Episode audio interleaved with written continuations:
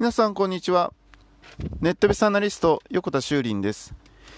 今日もですね、人工知能 AI について考えていきたいと思います。先日ボクシングの試合を見ていて思ったことなんですけど、ボクシングって2人で戦うスポーツですよね。そうした場合、相手のですね動きっていうものをどのぐらい把握できるかということで、勝負が決まってくると思うんですね。で、よく言われているのが、読むっていう言葉がありますように、相手の動きを読めたら、もしくは読み切ったら、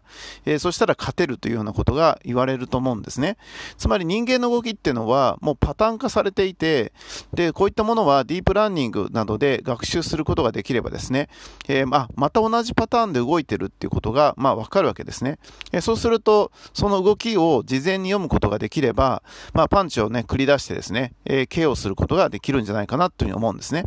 つまり人間とロボットが戦った場合に、ロボットが勝つっていう方は、ほぼですねこれから確実になっていく。で、人間の方はロボットを勝てるかというですね、ロボットは人間の動きっていうのを、目で追うことができます。で、目で追った時に、避けるっていうことが事前に計算できるわけですね。なのでおそらくパンチは当たらないんじゃないかと思うんですね。で、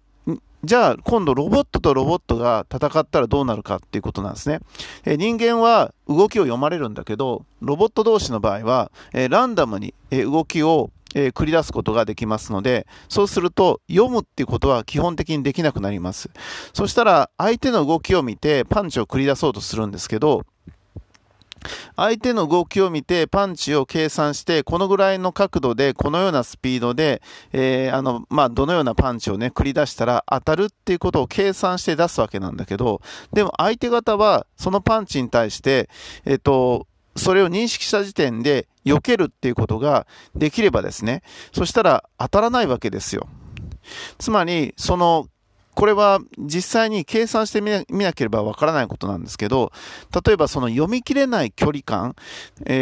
すごい2人の距離が近くてですね、そのパンチを繰り出してから当たるまでが読み切れない距離に近寄っていたら当然当たるわけなんだけど、でもロボット同士の場合、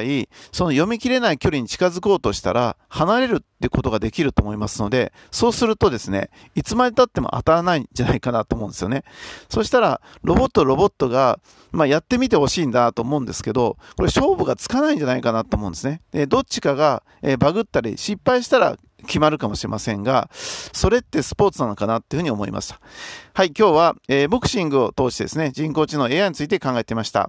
ネットビズアナリスト横田修林でした。ありがとうございました。ではまた明日。